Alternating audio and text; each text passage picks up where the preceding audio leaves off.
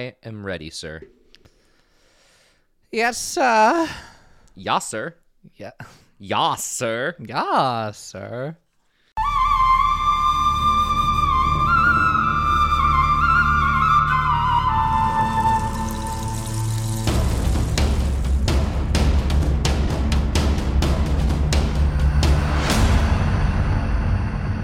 Welcome to the Survivor Turning Back Time podcast, the only Survivor podcast that says, careful what you say on television, because that shit comes back to bite you. I can't. I don't know what you're referencing. Oh. I am your host, Steven Levine, with my co-host Jared Sheldon. Jared. Okay, this this whole episode was very prophetic. Yes. And I we'll, we'll get to it when we get to it, but like man, the things that came out of people's mouth so good. Oh, yes. Okay. I thought you were referencing like because the television bit specifically is what threw me. Okay. But yes, be careful. Yeah, be careful what you say. It's yeah. Yep. I see it. I see it. okay. How you doing? Uh, clearly, I'm not all here. No, I'm getting over being sick. I, I don't know if anyone else gets like this when they're sick. I feel like I'm a different person when I'm sick. And once I'm done being sick, it's like the me comes back. It's like I'm possessed by a lethargic demon the entire time I'm ill. We're just like, I have no motivation. I have no drive. I have no wants. I have no desires. I am simply a puddle. And then the moment I have the ability to like exist again, firing on all cylinders, baby. No desires, no needs. Only Zod. Only NyQuil. Only Yay. Okay, well, that's I'm glad you're on the upswing at least. Now, speaking of being on an upswing, or maybe not, Steven, how are you doing? I'm just looking around where we're recording right now as you are surrounded by the graveyard of noise canceling tiles. I'm very upset. I bought bad noise canceling tiles. Like see you look at this one and it's fine. Like you you bought them and they come vacuum sealed. yeah, so for, they're, they're the audio listeners, Yeah. these are the type of things you'd see in like a recording studio, except these ones are white and they look kind of like house shingling. yeah. Yeah. Like the shape is fine. I'm cool with the shape, but they're supposed to be they're 12 by 12 and they're supposed to be 2 inches thick. Tell me is that 2 inches thick, Jared? Um, no. It's maybe about a half inch. Yeah, no, that's yep. I just did the like the knuckle measurement thing. Yeah, at its widest, that's like a half of an inch. Yeah, so I'm returning those How long ago did you unseal them? yesterday. Oh yeah, okay, yep. I was gonna say sometimes they take a little while to inflate. You know, If- sometimes sometimes they're under a lot of pressure. Uh-huh. Um, Aren't or, we all? or it's cold outside. Sure. You know, um, and it just takes them a little while to inflate. But no, that's uh it's not worth my time. So we're gonna return those, get some better ones. That makes me sad. This is me doing good things for the podcast, and here we are. And suffer for your actions. I suffer for my my work. I feel like you've also been running on fumes for a month, It's my life, Jared. maybe longer. I'm always running on fumes. Yeah, I am fumes. Now you are in a moment of stillness, and I feel like these tiles are the thing that broke the camel's back. Like when you, there, I've seen stories of people that like work in like an ER, for example, where like they have a really stressful day. Somebody's like people are coding. Mm-hmm. They're just trying. They're like their their singular focus is like keep these people alive. Sure. And then they get home and they drop their keys and they break down crying. I feel like these could be your keys, I'm. I'm not saying that I'm there, but I'm not saying everything is hunky dory. Yeah, like I said, I've been go go go for a long time here, and we're at a little bit of still, but work is still a little bit of a um not shit show, but it's it's like tough right now. So looking for some calm, looking for some life. What's up? What are you gonna do? I thought you were gonna. Pu- Jared brought his hand up in like I'm holding a puppet formation, and I thought you were gonna puppeteer at me. I certainly was not. No, sometimes those of us, those of us with ADHD just have to do a physical thing to remember what we're about to say. It's not to interrupt you. It is so I don't lose the thought that's right there. Heard. What are you gonna do this weekend to take care of yourself to refuel yourself? I'm putting you on mic on blast. I was just talking about this with Michaela, and that I I need to do more things for myself. I'm not very Agreed. good at that. I don't Michaela know. and I will start a committee to make sure this happens. I don't know what I'm gonna do, but I'm gonna do something. Maybe nothing. That might be it. Just sit in bed. Football Sunday. Football Sunday. Well, now football Sunday just makes me sad. Yeah. Technically, the Vikings are still in, but uh, after this week, we we change our allegiances and we cheer for the Delaware Clams. Okay. For anyone who doesn't know, that's that's a very niche bit that the Gridiron Heights animated TV, not even animated shorts. They they Yeah. always make a, a bit about the Delaware Clams because it's not a real team, but all the best players from the teams that don't make the playoffs play for the Delaware Clams. That's hilarious. Yeah. I would. That'd be a good twist in the playoffs. Do do uh, the Outcast twist from Pearl Island, Uh-huh. but in the playoffs. But in NFL playoffs, that would be pretty good. does D and D refuel you, or does it drain you? Do you want the actual answer, or do you want? Uh, I want the actual answer. Okay. I I enjoy playing D and D. It is fun for the first two and a half hours, and then for hours three and four, I'm like, okay, we might need to wrap this up here, buddy. You're not allowed to come on Saturday. Okay. I'm banishing you from the table this Saturday. Why? so that you can relax and take your some you time because I know that you will feel an obligation to be there. I will. because the group event that you said you wanted that you said you would come to, and you have nothing that's that is stopping you from coming. So I'm stopping you from coming. Don't clip that out of context. You heard it from your folks. Uh, Jared stopping me from coming. God. um, I was going to transition out of that, and I don't know how to do it with what was said prior to this. So please say something else so I don't have to use it. You know who won't kick you out of the D and D table for the weekend? Emails, thank you. Emails. If you want to email us, feel free to do so. SurvivorTBT at gmail.com, or you can message us on Reddit, u slash SurvivorTBT. I almost had to use. Co- it's never mind. It's, we're an explicit podcast, but I don't need to get that explicit. Yep. First email from Tyler. I mentioned in my last email that I had something to address regarding Jared's strong dislike of Sarge, and that it is so far that might be his biggest hot take. To be fair, it's still not the biggest one he could have. No. It's not like he was Rupert level loved or anything, but I feel like he was and still is constantly well liked and appreciated among Survivor fandom. For example, I think most people find his interaction with Twila endearing and don't notice his wording of wanting to put her in a dress and just think, ah, he wants to hang out and spend time with her. No, I, I also I, I I was very harsh on him on that and put him under a microscope. I do think that their relationship is cute. Yeah. Yep, okay. Whether or not that's Jared overthinking or just looking deeper to see the truth is open to interpretation. Who knows? That's just life, baby. Yeah, that's just somebody who myself who's tried to do a lot of work to challenge the biases they grew up with. And sometimes like I look really hard at words when they flag like the way that they people as I call it tell on themselves or uh, in in my life and career dismantling those types of things is super important and I sometimes get a little lost in the sauce. I still agree with my take, mm-hmm. but like I don't think Sarge is like a bad person. Sure. Yeah. I'm I'm kind of with I mean, I've expressed it on the show that I, I don't feel as strongly about Sarge as you do. I kind of like Sarge, but yeah, he can be awkward, and can't we all? Now that it's potentially been dethroned, I'll say I think up till now his biggest hot take has been the dislike of Sean from Borneo, Dr. Sean, which I believe someone else has touched on before. And again, while there were definitely bigger hot takes, as Borneo was a wide variety of opinions given the huge audience it had and the large passage of time since its original airing. So there's certainly anti Sean people out there, but I think the fandom in general see him as lovable, uh, lovable doofus. I think that Sean gets better the longer you've gone without watching Borneo.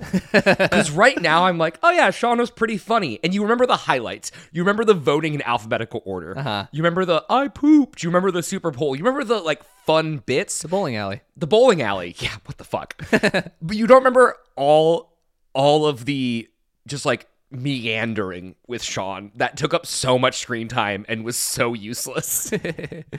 I yeah, okay.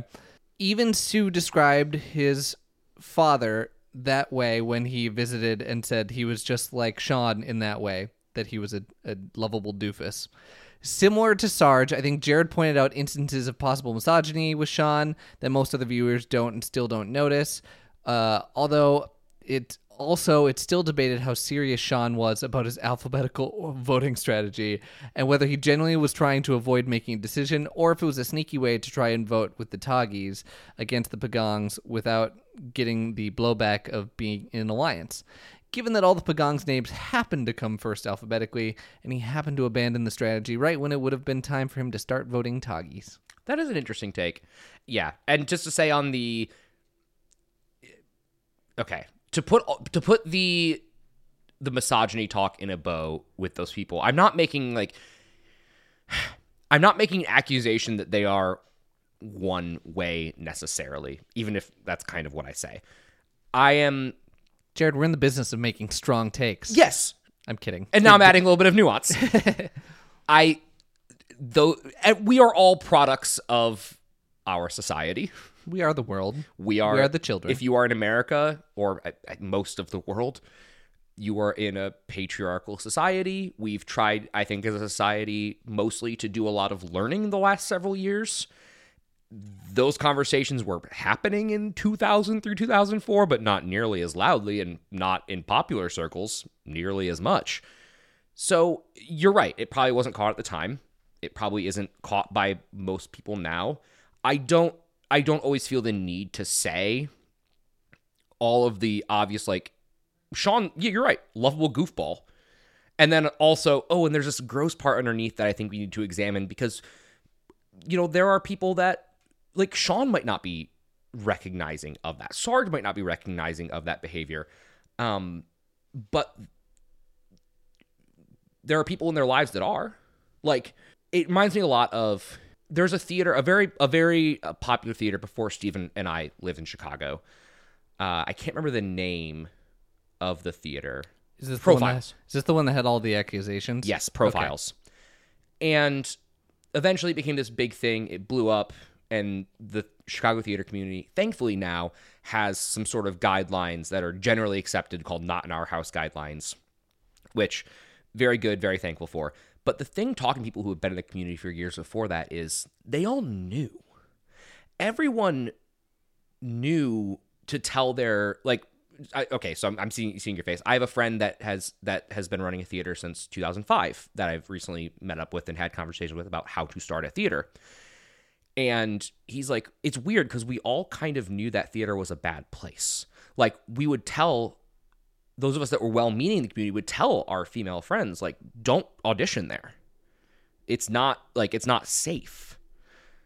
Just because you might not and, and this is a very extreme example of what i when i see things with sarge or sean or and not just around uh misogyny but like racism stuff like that like the people that are impacted impacted by it do notice it and it's important that the rest of us also start to notice it if that makes sense it's a mm-hmm. very long-winded explanation Sure. I yeah, I see what you're saying. And you want to be on it, but I also don't want to like jump to hey, this guy's they're all bad yeah this no. guy's awkward and like making some comments that I didn't like. Cancel him immediately. oh no no no no we're not doing can't we're not I I I know uh, cancel culture is it's a thing that people get hyped up about No, on either side, but and like obviously there's a difference in the way that you and I talk about Sarge and Sean in this kind of like ah they're so like oh there's this like prop there's this like undertone like thing they don't realize they're doing this kind of gross but also they're lovable goofballs. Sarge I didn't find as lovable to be honest. He kind of grated on me a little bit versus how we talk about Ted or versus how we talk about redacted. Yep. Like there I would hope that that is obvious. okay. That's fair. Okay. I'm going to keep going. And he will always be redacted. He will always be redacted. Just wait till he comes back. I know. It's going to be fun. A whole season of that. Episode 9 From Carl. Carl's, I love that there are enough opportunities for Jared to say Unga to the Boonga in this season. It almost sounds like an audio drop that one of you is adding in post. It is not. Picture the episode.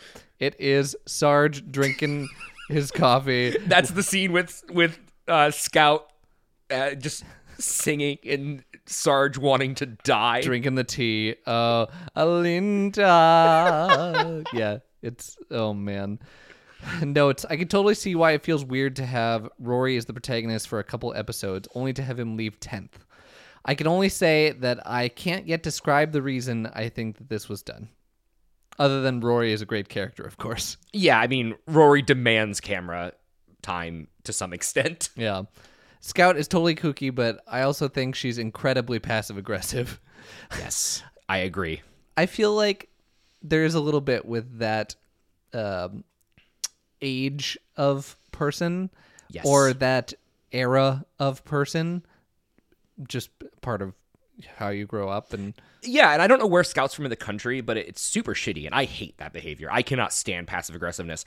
It also reminds me as a little bit Southern. I don't know if she's from the South, but the sort of like bless your heart kind of thing, where it's like you're saying something nice, kind of, but underneath it is like is something scalding. So if basically, if you ever feel like you said something stupid in the South, especially to like a, an older Southern woman, and then they say, "Oh, bless your heart," bless your heart. that is the most demoralizing thing you will ever hear in your life. That's the equivalent of you dumb bitch. Yeah. yep. And that's kind of what Scout reminds you of with a lot of her backhanded passive aggressiveness. But Jared, passive aggressiveness is like the staple of the Midwest. that is true. And I hate it. All right. Uh, wherever you're from, let us know where the passive aggressiveness the put it on a scale of one to ten, your passive aggressiveness level of the people around you. I think the difference with Midwestern to Southern passive aggressiveness in my mind is Southern is complimentary. Like it'll be say something nice that is not actually nice. Like, oh, that's just, or like it'll be something like, I feel like you're just describing passive aggressiveness. no, no, no, no. But it's like the the bless your heart is something that that can be good or can be bad. Versus Midwestern passive aggressiveness is just saying something like, yeah, it's interesting. Like you say something neutral versus something positive. Oh, that's an interesting statement you just had, I hate Steven. Cool. I think she totally knows what she's doing, and when she's needling Eliza, like repeatedly calling her little one, Mm-hmm. That's a good example. and we'll have a little bit more later. The Scout and Sarge scene is indeed iconic. Again, if I was a betting man, I think Scout was actually doing this deliberately. Interesting. Do you think that? Do you think Scout would like take the opportunity and just like, I'm gonna sing as I don't know if we have enough context on that scene to tell. I Like- think you're right. It kind of comes out of no like we don't know what the interaction right before that is. So like maybe, maybe not. Maybe she just doesn't care if mm-hmm. Sarge cares. Like maybe she's just singing to herself and Sarge is there and she's like, I don't you you are the next person going home or you're going home in three people or whatever that episode was. I really don't care if you're happy with me or not. Your opinion does not matter to me anymore. Yeah. Carl's episode 10 email. There's one big reason I think Jeff dislikes Vanuatu that we haven't been able to discuss yet. Wondering if you know what I'm talking about, Steven. I do. Oh, okay. I know exactly what Carl is referring. I'm uh, I'm assuming I know what Carl's referring to, and like you said, can't get to it yet, Okay. but we will. And it's it's something that we can't really talk about until the season's over Got it. Okay. because context wise, you you see little clues, but it doesn't make sense until you see the full picture. Okay. So we'll get back to that, Carl. Thank you. And everyone else who's sitting there like, if not, go look it up. It's great. Uh, pictures of the episode. it's. I'm just gonna. I'm just gonna turn the phone around. Oh, it's the cat meme. it's. It is. It's Chris being the the the lady yelling at the cat and Jeff being the cat. Oh, great work. That's beautiful. Did you get a black eye, Jeff? is the note on that. Okay, notes. This is the first ever group reward, I believe, from the last episode. Yes.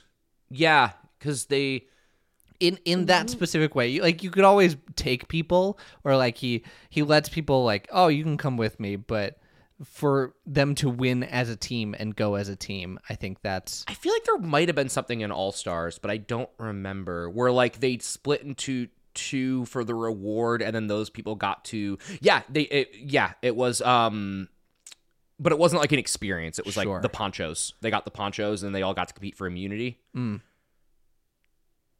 You don't remember what I'm talking about? I don't remember what you're it was the about. family visit one with Boston Rob, or the family letters, where they all got Oh, I see what you mean. Yeah. Where it was half a reward, half an immunity challenge. Yeah, and they competed in teams for the reward half, and they competed, and then the team that won the reward competed for immunity. Sure, I see what you're saying.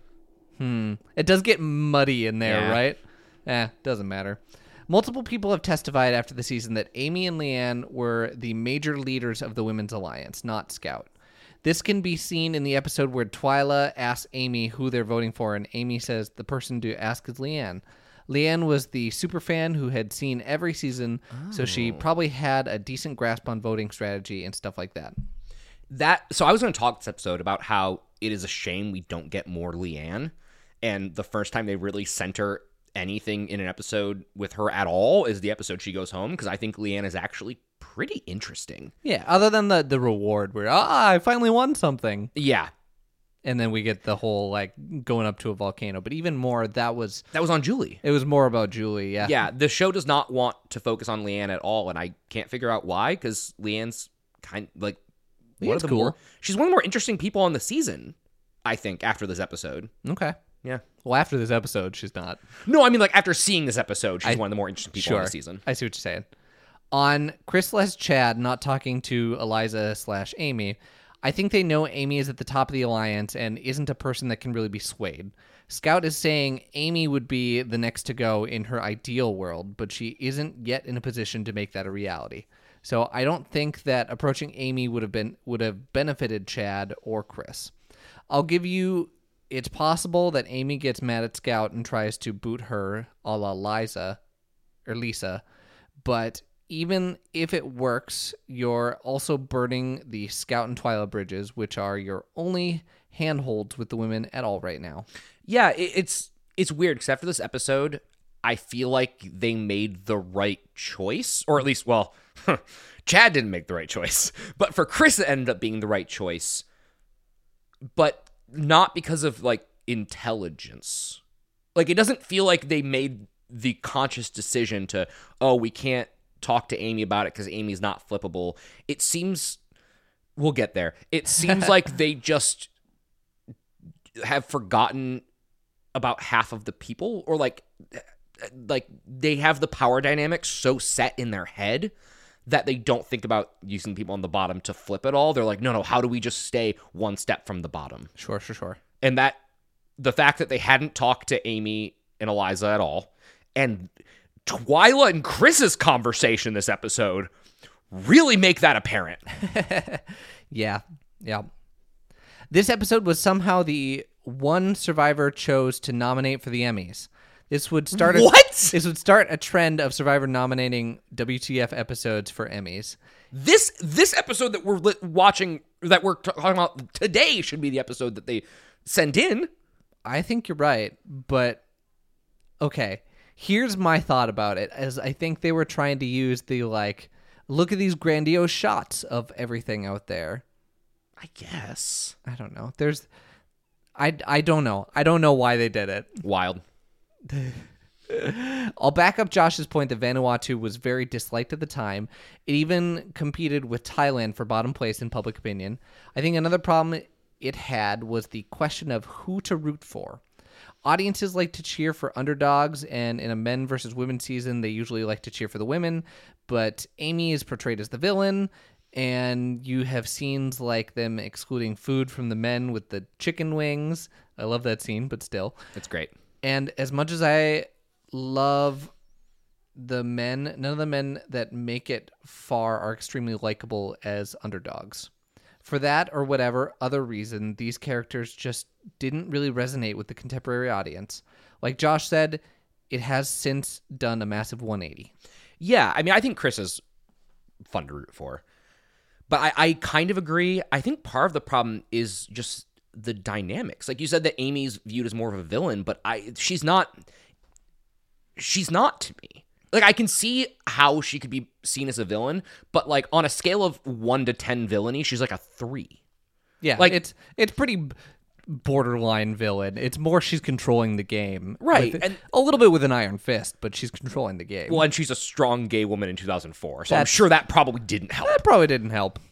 but even still like she's she's not super dynamic in that way like she's not somebody that you're rooting against per se mm-hmm. That strongly. And you're right like there's people to root for and i think that's why we got a lot of rory early because he's this kind of dumb aw shucks lovable guy that's that was in way over his head. But like all of the people on this season just they all feel like they're threes. Like on a scale of 10 in whatever direction hero villain underdog savvy game player like everyone's pretty close to the median so it's hard to like if you're somebody that really roots for people that have great strategy you don't have somebody in this cast. If you're somebody that really roots for villains you don't have somebody in this cast. If you're somebody that really roots for people that are uh grandiose and and leaders you don't have anybody in this cast. Like there's nobody that it, it is it is full of people that that are better to play off of somebody else and so it just feels like something's missing until this episode Okay, like I we could go on and on, but it, it does feel like that between casting and editing, they chose to kind of make it more of a balanced situation, uh, where everybody gets some time, everybody makes it like everybody could have a chance to win this from an editing perspective, yeah and it falls flat because of it. I think. Yeah it's it's suddenly everyone is the same person in terms of like the way that they're approaching the game because the waters are so muddied until this episode Once everyone is super, then no one is. Thank you, Incredibles. Things I liked. Chad's quote I sort of feel like my destination is like, whoa. Chad, high as a kite. It won't stop. Pause. Raining, and I don't care if I can't swear. they were really thinking hard about that. Uh, what can I say on camera? which the editors will just bleep you don't worry about it Scout singing Hallelujah at the mere idea of getting rid of Eliza. On a related note, Scout seeing everyone cold and miserable and using it as the perfect time to blame everything on Eliza. i think that's smart i liked that scene And finally, just how animated Chris is in confessionals. See Yes. above pick. yes Yep. Cool. We do have a couple more emails, but I'm going to save that for next time because we are almost 30 minutes into the episode already. yeah And I feel like we have a lot to talk about. we have a lot to talk about this is gonna be a long episode So let's get into it. Bumper.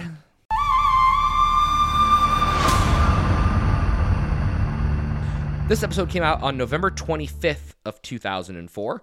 A couple things that happened in the week between episodes. The Orange Revolution begins in Ukraine, resulting from the presidential elections. Uh, there was the elections uh, on the November 21st, 2004 were, I believe, fraudulent. There was a, a I, I'm not entirely sure the details of it, but basically people took to the streets and the Orange Revolution. World of Warcraft multiplayer online role playing game video game released. Oh.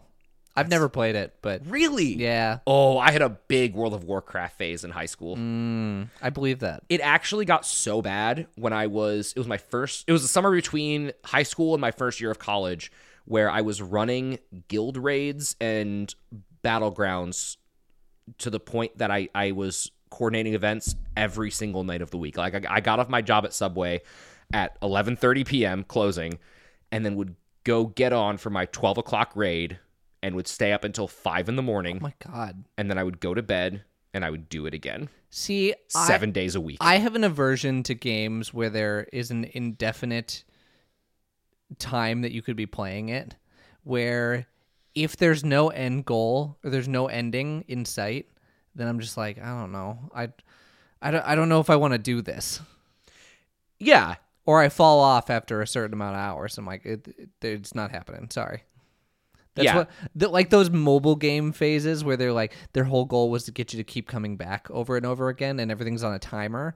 Those don't work for me.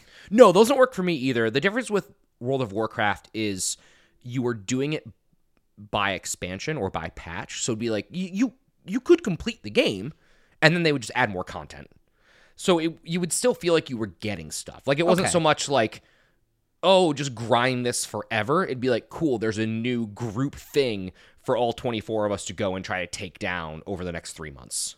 This sounds like the anime problem where power scaling is a problem.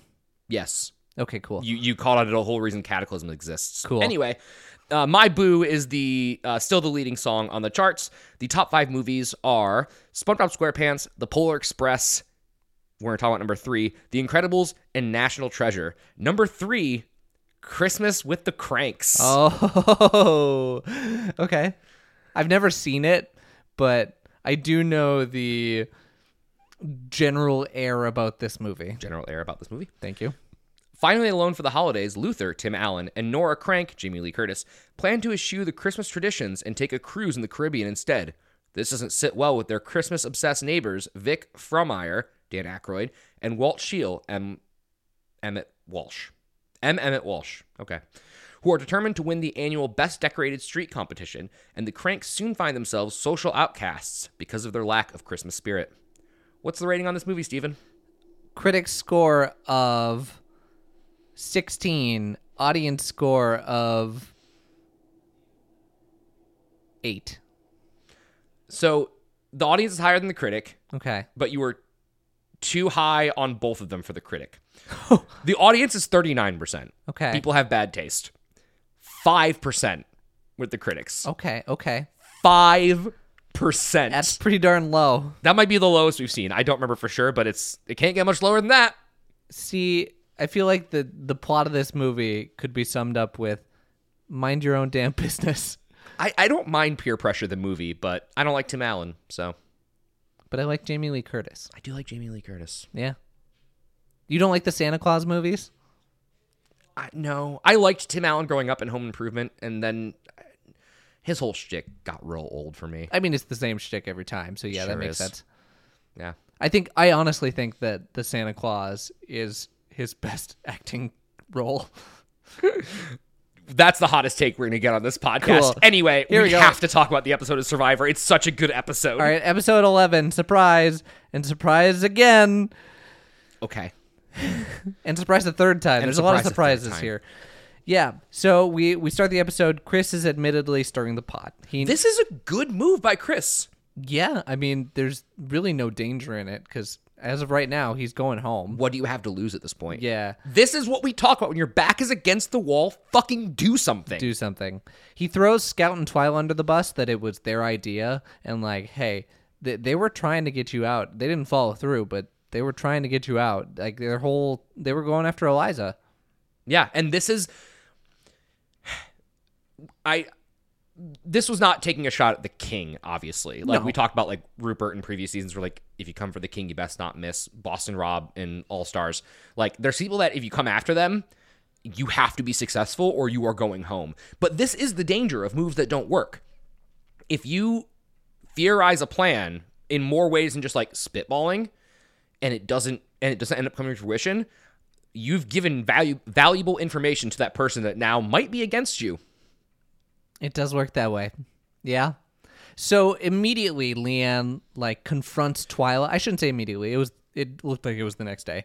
But Leann confronts Twila and it's it's so weird. All was- the confrontations feel so one-sided.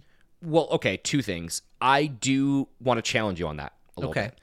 Because I think that w- these are the first confrontations that we're seeing that I can think of in Survivor that are women focused, that are women confronting women in ways that mm. aren't like the Alicia Kimmi fight in, in Australia. Like they I think that that just changed like their dynamic is different than we're used to. So that mm-hmm. might be why it feels a little different, Okay. if that makes sense. Sure. Um, the thing that confused me about it was, Leann, you were there. Leann, you were there for that conversation where Scout was like, ah, maybe we should keep, keep Chris around, though. Like, we had all those shots of the camera tracking Leann's face and being like, I don't know about that. Why are you, why are you surprised? Like, why are you not a little more like why aren't you bringing that up like you were there at the fire talking about that when they were on reward Sure. I don't know. Maybe like this is just off camera is Ami, and there's a little bit of uh, showmanship going on. yeah possibly I don't know. Anyway, but i i do want to highlight just for one more 2nd the way that the women interact now that they're now that there is more infighting like yeah obviously lisa went earlier that was a that was more of a blow up scenario but this sort of careful social maneuvering and this and the the seeming group consensus and all of that this is not something we have seen on survivor. We have not seen usually we see somebody that is like a leader mm-hmm. that in an alliance that is steering the ship. We have not seen this by consensus run by women before. And i don't think the show up until this episode has known what to do with it and i do think that is part of the weirdness in the feeling of the season the fact that leann is the leader ass- assumingly off screen and we have not seen her blows my mind like the fact that we've not seen more of these group consensus conversations that clearly have been happening and they just don't know how to frame it to make it interesting is a failure on the show's part. That's it. okay. I was gonna let you get on your high horse as long as you needed to. It's not a high horse, it's it's analyzing. Yeah, no, I analyze, but take your opinions, Jared. This is a show. We're both on it. I want you to do as much as you can, That feels like passive aggression. as aggression. much as you can. I hate this. I, I said can and I, is- I I meant want, but then I had to like double down with can. so here we are. so yeah, Leann is doing the confronting, and she keeps saying that Twila is playing panicked, and like currently you're panicked in like the most monotone. It was freaking me out. Like you're striking me as a panic player right now. Twila, why are you so panicked? Like I would be panicked too. Get out of my face. While you're talking in monotone. Yeah. Uh, and to us says they should have stuck with their their blind side because now they're screwed. Yeah. I think it's just kind of hinting that hey, well now that they've done that, we know where this is going. Like they're they're dead in the water. They don't know it yet, but they're dead in the water. Then maybe you should talk to Eliza. Maybe you should shore up Eliza. It's a reward challenge Why does no one talk to Eliza? because Eliza is just along for the ride here. Ugh, Okay. Reward challenge. Five questions about past challenges. The winner gets one hour of satellite email chat with their family. This is so clumsy. It's pretty clumsy. First of all, there's a giant fucking satellite dish there. Yeah, I, why are they acting so surprised that it would be communicating with loved ones? Yeah. That is the biggest fucking satellite I've ever seen. Secondly, no fucking way that is real. like the moment that they connected to video, I went, okay. So these are so these are pre-recorded. That's not what it ended up being. But like there was I was like there's no fucking way the image quality is that from goddamn Vanuatu in 2004 through satellite internet. No way in hell. yeah, I forgot to go back. I was going to go back and look where the actual things were plugged in because it was a Mac, like an early Mac laptop. And I'm pretty sure they had it in the video in and not the internet in. Jesus Christ. which would have been fun. I like I said, I have to go back and I have to look, but, but then again, I don't know if any of them in 2004 would have caught that. They wouldn't Twila doesn't know how to type. That is true. Like that's the level of computer knowledge we are dealing with in 2004. And I wonder if they knew that because they start with Twila and Twila's like, I can't, I can't type. I don't know what to do here. Can someone type for me? And they're like, well, good thing we have a camera. and just puts the camera on. Why not just say it's a video chat from the start?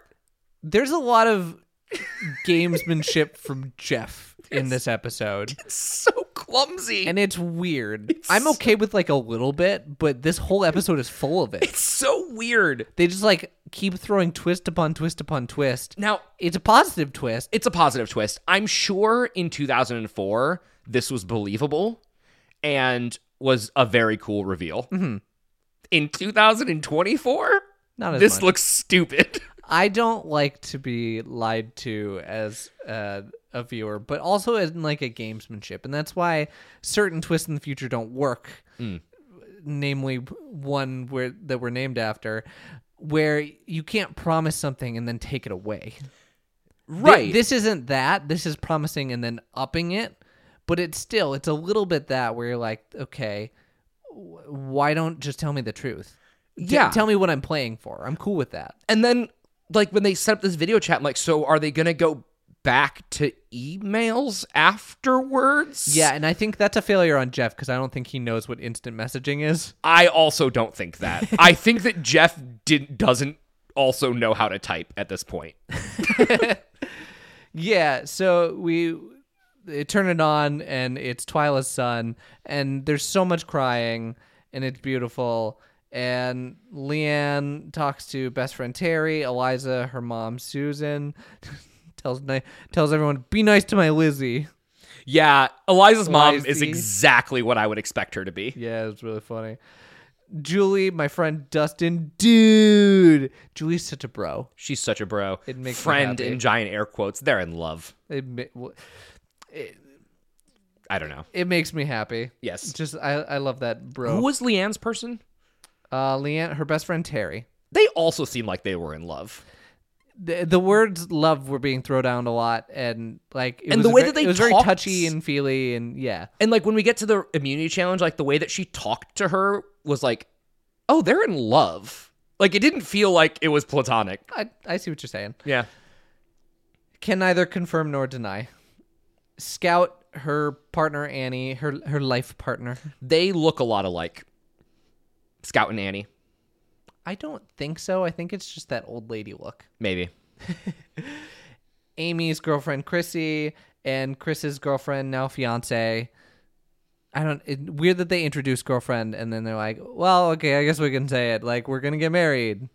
Yeah, when did they decide that? I don't know. Before they came on the show, because then it would just be fiance. Yeah. It's very confusing. I like. I don't know why they were trying to hide it either. Because by the time the show came out, I'm sure they would have either been married or announced to the world that they were engaged.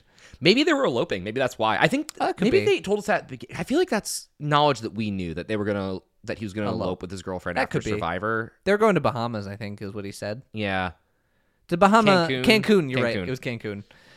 Challenge time. They ask questions about previous challenges.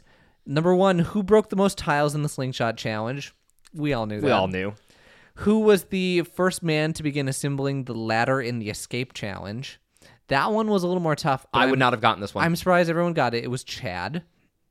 I would have because I remember that, but it could just be because of this challenge. Who sat out the blindfolded puzzle challenge? That one is tough. That's tough. because it's someone who ha- isn't around and hasn't been around for a long time. it's the first boot. Yeah, Uh, second boot. Second boot. yeah, yeah. Because the guy went first. Yeah.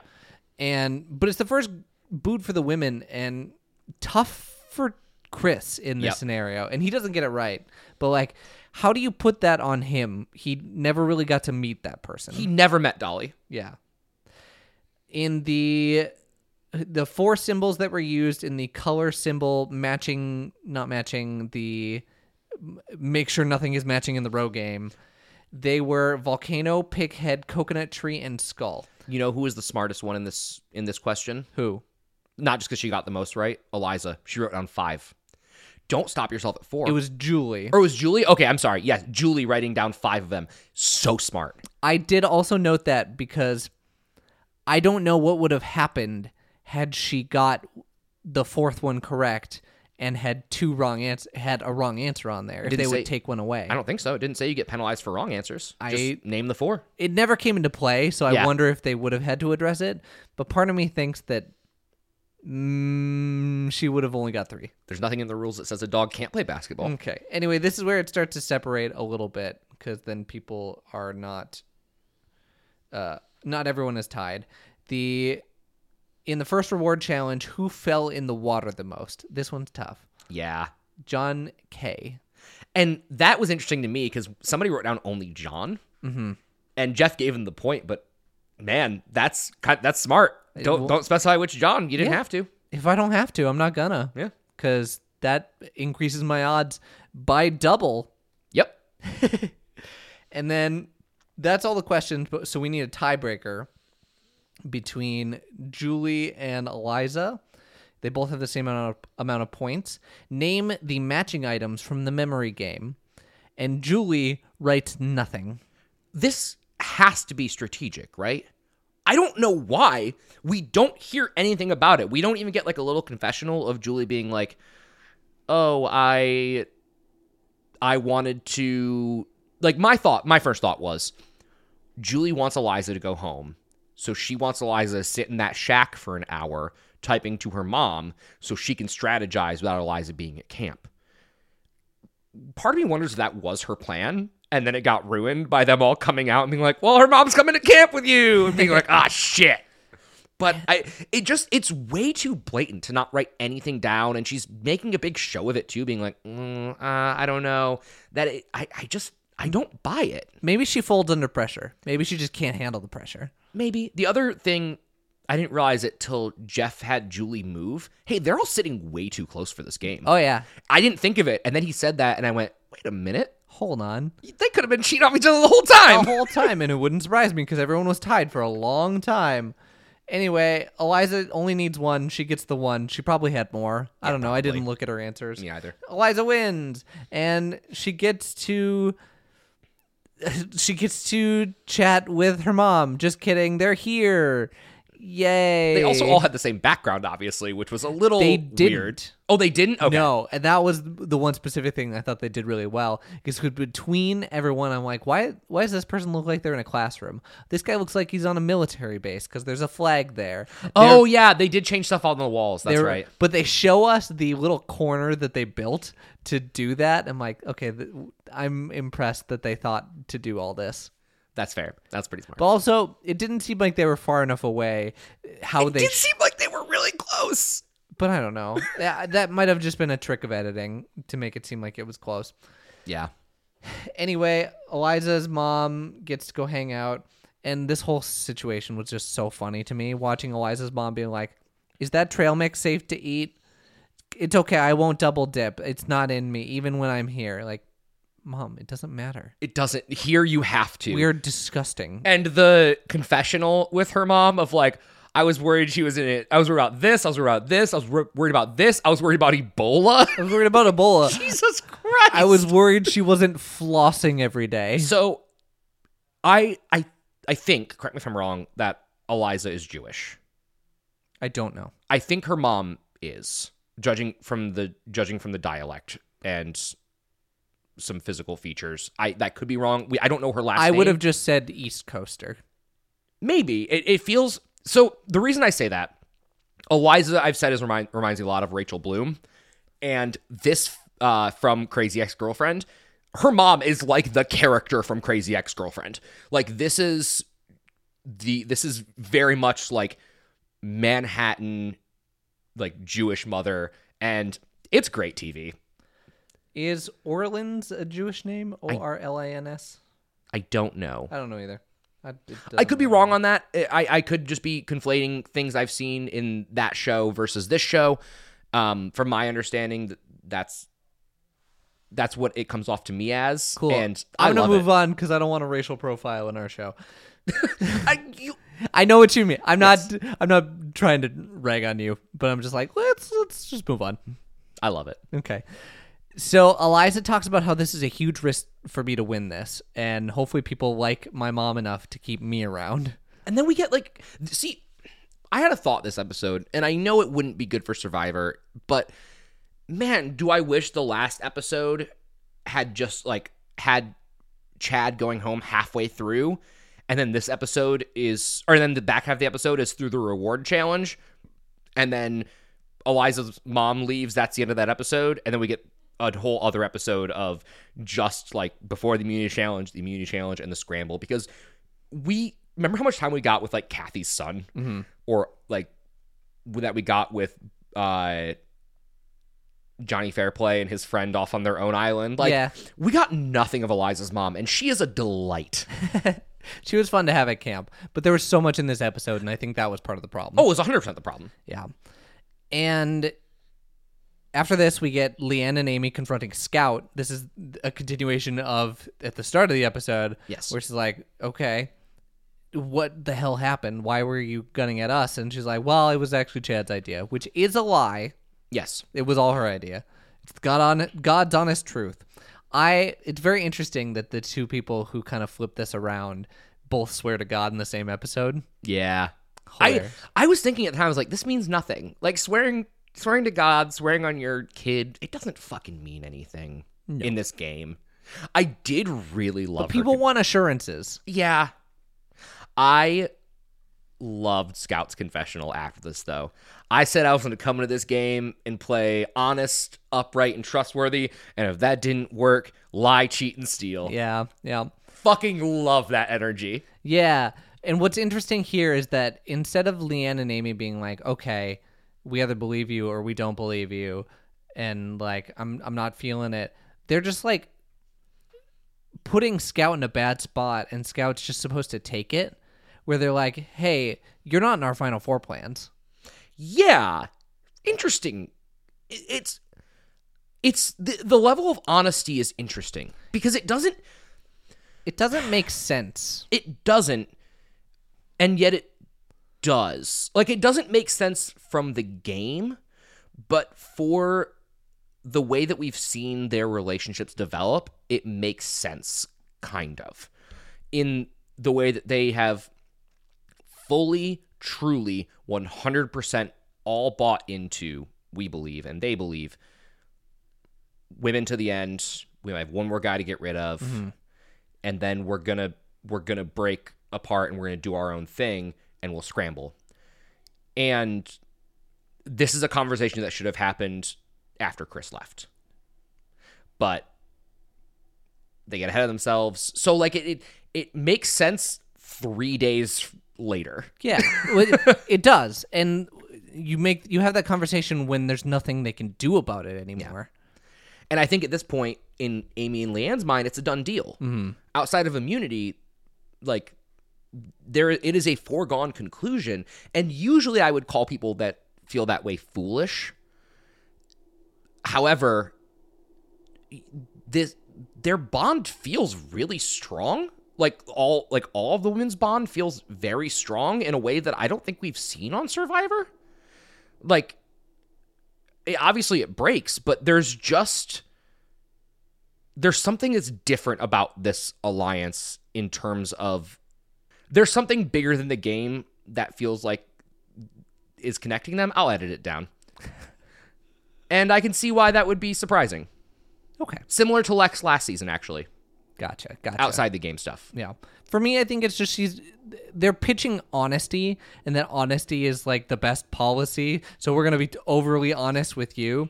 And I guess if you have a Final Four locked, you think you're in the numbers, and there's nothing they can do about it. Yeah. So obviously, their Final Four was not as locked as they thought it was. Hey, but um, who's that final four? Ami, Leann, Julie, and oh, who else? Eliza. Talk to Eliza. Yeah, that would make a lot of help here. What the fuck? Who's your final four then? Because I only count three. Yeah, yeah. And then Scout's heckles come up. My hackles. Vengeance is mine, saith the jury. Yeah. And then they make presents for the loved ones to send back with with Eliza's mom, and Eliza's mom gives the literal shirt off her back. That's really cute. My daughter is so cold; she doesn't have any sleeves. also, this episode is gonna be 37 hours long, but one quick thing the shot of the boat coming in, why was it so aggressive? Usually they show the boat like very slowly. This, Yeah, dude's driving fast. yeah. Well, I guess it's just him in the boat, so he can drive as fast as he wants. We gotta get her mom out of here now. Let's go. I hope they were a little more calm on the way out. They were. They Okay, were. good. Yeah, and then right after that happens, Twila gets confronted again, and they're trying to like sure up Twila for whatever reason, and again, like they're they're super confrontational about this when Twila doesn't really fit in the plans. Yeah. You know what? I'm going to sum up what I said earlier better. They use an I feel statement here. Okay. Which is almost never I don't think I cannot think of a time that's been used in Survivor. That's that's the difference in the connection. They are they are coming at this with like the I feel like you uh, like you attacked me or like whatever. Like the women actually care about how they feel and the other women feel for the most part, at least in group settings that we have not seen be a thing. Mm-hmm. Yeah. Yeah. But like they're they're so putting the pressure on that Twila feels the need to swear on her son's name and if I win or sorry, and then afterwards says to us, I don't know, it doesn't mean anything to me. Like if I win the million dollars, I hope God forgives me. Yeah. That's the right attitude. Yeah. It's a game. Let's let's be real. It's a game. Immunity challenge. You're running in pairs with your loved ones again. Uh, they're back again. They're back again, back in the game. So we didn't drag them to Vanuatu for five minutes. yeah, that good. Thank you. The they're doing the retrieval game, the blindfolded retrieval game once again, but there's a puzzle at the end. Yes, and it's not nearly as dangerous. Correct. They don't want to hurt the loved ones. That's a good move. Yeah. Yeah. And there's like rope in the way sometimes, but there's no you're not going to run into a tree in this scenario or fall into a river. and there's bags. They're not giant blocks to bonk people around with. Yeah, Tom's not going to get absolutely destroyed. I think Tom still has a concussion from I that. wouldn't be surprised. Anyone, anyway, loved ones are blindfolded. They're retrieving three bags, and then they have to solve the puzzle. Jeff is loving this challenge. This is the first time I've seen Jeff smile all season. he's having a good time. Also, I hate his sunglasses. These look awful. Is this just a coping method so he can check out? The sunglasses? Yeah. Probably. Okay. Uh, notes, Jeff's hungover. notes from this: Ami shouting, "I love my baby." Ami and her girlfriend are so cute. They are so cute. I really, I enjoyed this section. The Chris shouting, "You're gonna have to go faster!" and absolutely blowing out his voice. Oh yeah, he has a hoarse voice the rest of the episode. It's Correct. hilarious. because he does not know how to project healthfully, no. And that's okay. He was absolutely feeling in danger of going home. That's why while he's solving the puzzle with his girlfriend, fiance, he's like, "We we gotta go faster. We gotta go faster." I'm going home. We didn't win. I'm going home. Ami wins. Ami, Ami wins, wins. this immunity challenge. I did love the Leann where she's so far behind that she's like, just sit down. Why don't you just have a seat? yeah, that I forgot to mention that because that is important. Why don't you sit down? Just just stop. It's fine. Which like Jeff tries to put her on blast for, but I get because like she asks, she goes, "Can you hear me?" And she goes, "No." She goes, "Well, then why don't you just, sit down and let's just have down. a talk?" You're fine. Let's like yeah, let's hang You out. haven't seen your loved ones in 30 days. You are so far behind. You have no chance of winning. Yeah, just talk with them. This is Jeff's through line. Jeff doesn't like quitters. There's there's quitting, and then there is a business decision. There's no quitting on Survivor. your blindfolded friend who's like falling over the rope and can't hear you. Yeah, she's not gonna win you this challenge. Mm-hmm. It's time. It's time to be done. yeah. So after the challenge, we send home everyone. Everyone's uh, crying once again. It's beautiful. We love it. I love this so much. But I gotta move on. Then we have a conversation where the ladies don't feel like it's right to send home Chris. Tell me why. I I don't know. Because at the beginning of this this episode, they're like, "We have to stick with the women. We have to stick with the women. These two betrayed our trust. Maybe we should send Eliza home." there it's so funny that scouts hard on for getting rid of eliza is the thing that puts her in the power position for the rest of this game. Isn't that interesting? fascinating. Because for some reason all of the women collectively have gone god we got fuck eliza. Fuck eliza. She's the worst. Yeah, let's just get Eliza out then. So then, hey, hey, Ami, hey, Leann, hey, Julie, that's the fourth person in your final four. Why are you getting rid of them? this is what I'm talking about. Like it, it's so messy, and I don't know what is going on in their brains. Why are you not getting Chris to be that fourth person in your final four then. Like I'm cool with the fluid situation and going with the fluid Yeah. situation, but this whole time they've preached we have to be solid. Why are we suddenly changing? Yeah, it doesn't it it does not make any sense to me why Ami, Leann, and Julie did not shore up their fourth. That Yeah. is really the only flaw.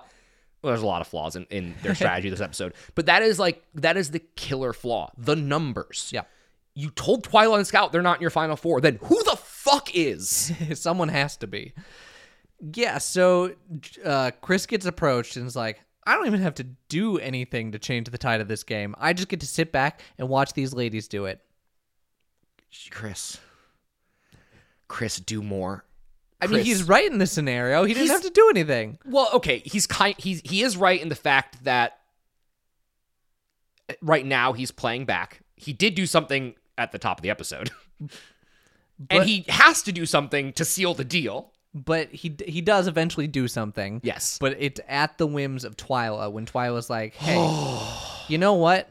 You could last one more vote, or you hold the key to changing the tide of this game right now if you just talk to one person. This conversation just honestly Jeff should walk in, like take a boat into camp, like see this hear this conversation like a cameraman tells him Jeff should come into camp, tell everyone go home, Twila wins. Game's over, right I there. don't care. None of the rest of you deserve to win. It's Twila now. Twila says this thing that you've been saying this entire game. Yes, I never thought it'd be Twila, and I, I honestly I love Twila. Um, well, a, a couple things I want to point out from this whole section. You breezed over Julie being Chris's like informant. Yes, sorry. Hey, remember last episode when I said, "Wow, Julie and Chris were on the same tribe. I wonder what their relationship is." Why are we just learning that Julie's his informant? That would make so much from the last few episodes make more sense. give me a, give me a reason. I don't know. Like it would make it would make I feel like it would make more sense as to why why the guys were or were not doing things if we see Chris or at least why Chris is or is not doing things based on what Julie's telling him. Sure. Maybe Julie's telling him lies this whole time. Or like convenient truths. Maybe she's telling him the straight up truth. Maybe she's telling him, hey, I, I talked to them and it's not going to be you, so you're fine. Like, I want to know what those conversations were. They seem like they were very important. They do, don't they? And Twila, Chris, she could not have made it any fucking easier for you. She's like, uh, you just got to have one conversation with you. No. With Scout? With Scout? no. No. With who's going home? With Eliza? Yes, Chris. Yes. The one who's on the out. You always look for the one who's on the out. this math is so easy. Two of them, Twila's talking to you as the representative for her and Scout. And you know the other, at least that Leann and Ami are not going to vote with you. Not on board.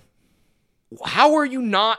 This, I don't get it. My brain would also probably not brain in this scenario. I'd be like, I don't know. Like, t- tell, give me the answer here. Except that he's had like 12 days of it being the same answer. And Chad previously having come up with that answer. Yeah, yeah. It's been said before. yeah. Yeah. So anyway, Chris pulls in Eliza, and Eliza's like, "Uh, "But I don't, I don't trust Scout and Eliza." And I don't cares? I don't blame her though. You mean Scout and Twila? Or sorry, yeah, I don't trust Scout and Twila because they're the ones who were trying to get me out last time. who cares? Like, you don't have to trust them.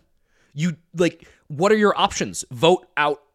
You do though, because her options are, I jump in this new four and like spin the game on its head, or if what Ami and Leann are telling is true, she's the four on this other side. And she's throwing that all away on a rumor that Chris is saying. I I suppose so. Yeah, okay, I can see that. Um but have they talked to you? Because like it doesn't seem like it seems like your options are vote for Leann or go home.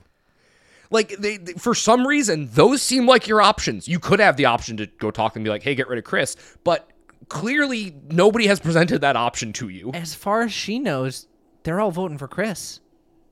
Yeah. So I don't know. It's messy. And she's putting a lot of faith in this scenario of people that have wanted to get her out. Someone who hated her from the very beginning. Yeah, that's true. It's It is the most unlikely of alliances that Twila brokers using Chris as a meat puppet. uh huh. Fascinating. It's wild. So yeah, we get to tribal and there's some interesting conversation where Leann says, and I quote, "I wanted to win it, but I I knew it wasn't imperative for me to win." Womp. Oops. Womp womp. and you could just see how blindsided she was. Like, Yeah. this move is played perfectly. It's Yeah. beautiful.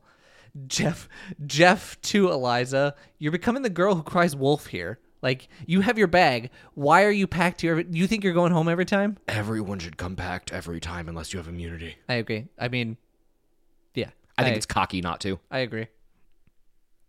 And Eliza's like, I've been this close. I've been the second option almost every single time here. So I don't know why I shouldn't feel this way. I mean, she's right. She's right. She's absolutely right. And Chris ends it with a there's tension in the women. I, I swear there's tension in the women. Just just believe me here.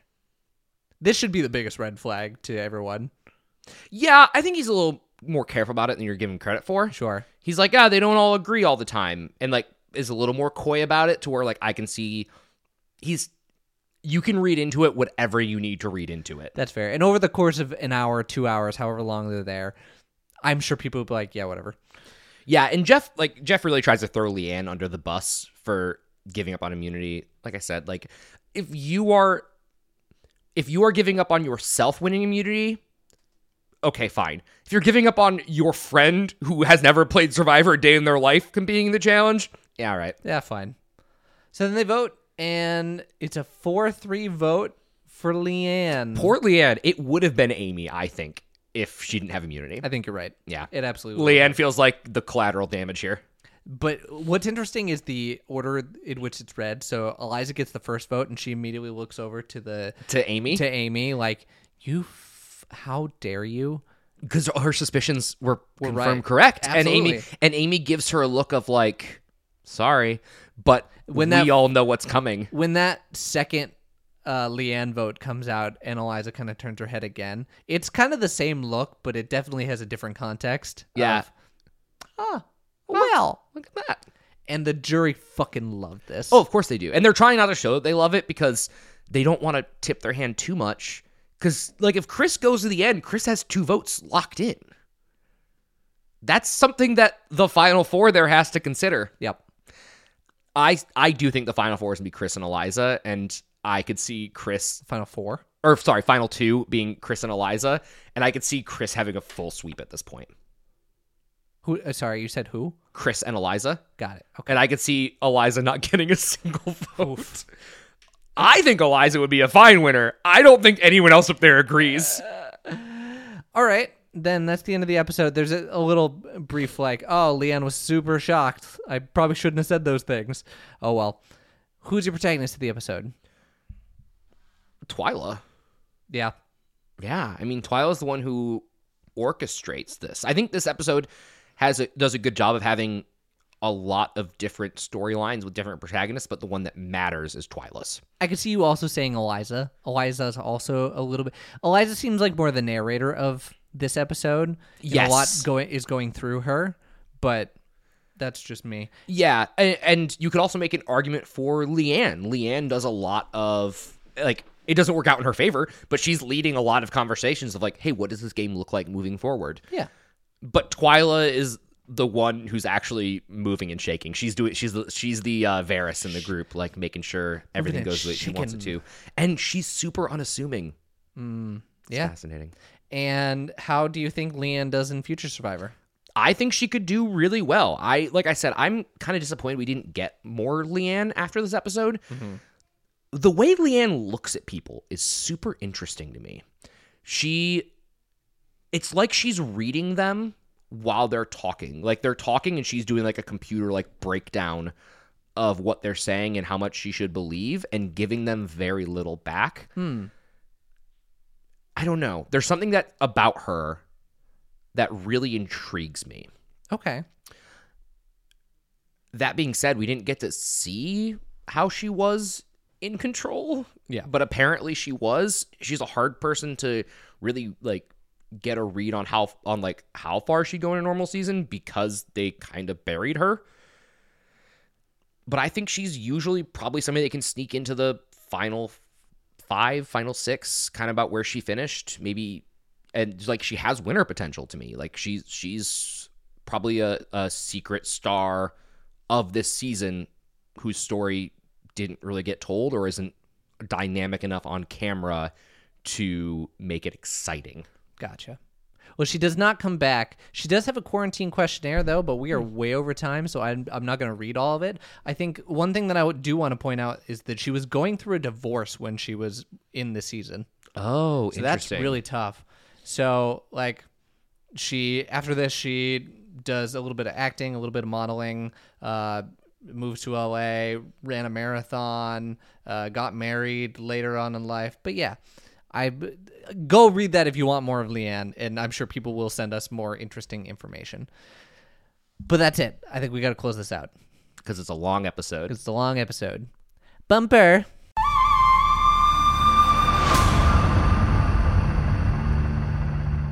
That'll do it for this episode of the Survivor Turn to Back Time podcast. Sorry to rush you, Jared. I, also really had to pee. That was that was that was part of why I had to go fast there at the end.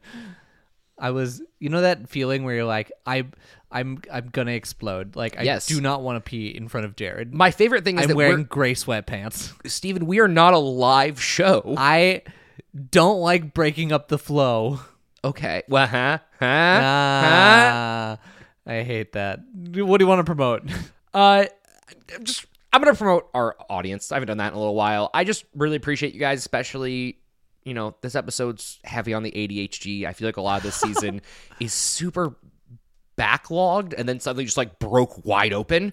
So suddenly my and this kind of I feel like there's always a point in the season this happens, right? Where suddenly all of the ideas I've had on the season like coalesce into like, ah, I get it now. that feels like this episode. The setups are coming to fruition. Yes. And especially when we're talking about like, hey, this is a really female focused season and I don't know if you know this, Steven. Neither you or I neither you or I are women. So sometimes uh, we have to sort of change our perspectives from a different angle that means we have to talk a lot. Whoa. I know, right? Yeah, that'll do it. I am going to promote playing video games with your friends. We're about to finish this and go play Mario Wonder, which Hell I have not played yet. I haven't either. I've seen a little I've seen the first two levels and then I'm like I, I feel like this game is all about the surprise, so I want to keep it a little bit surprise. Uh, so it's gonna be fun. Hell yeah. And we're I'm- gonna we're gonna drag Michaela in to play with us. Oh, jeez. and uh, this game I think is gonna be good for that because I think it it has like I call it the kid brother mode. Uh, Ah, yes. here's a character that cannot get hurt. You can fall into like abysses, but you can't get hurt otherwise. Okay, good. All right. For my co-host Jared, this is Steven. For my host Steven, this is Jared. Take care of yourselves, everyone. Do something for you this week. Thanks. Are you, are you speaking to me or the, the people? No, I've already told you what you're doing. Well, you have time to do stuff for you this weekend. This is for them because this comes out on Monday. It's for you guys. Bye bye. Bye bye. Aggressive positivity.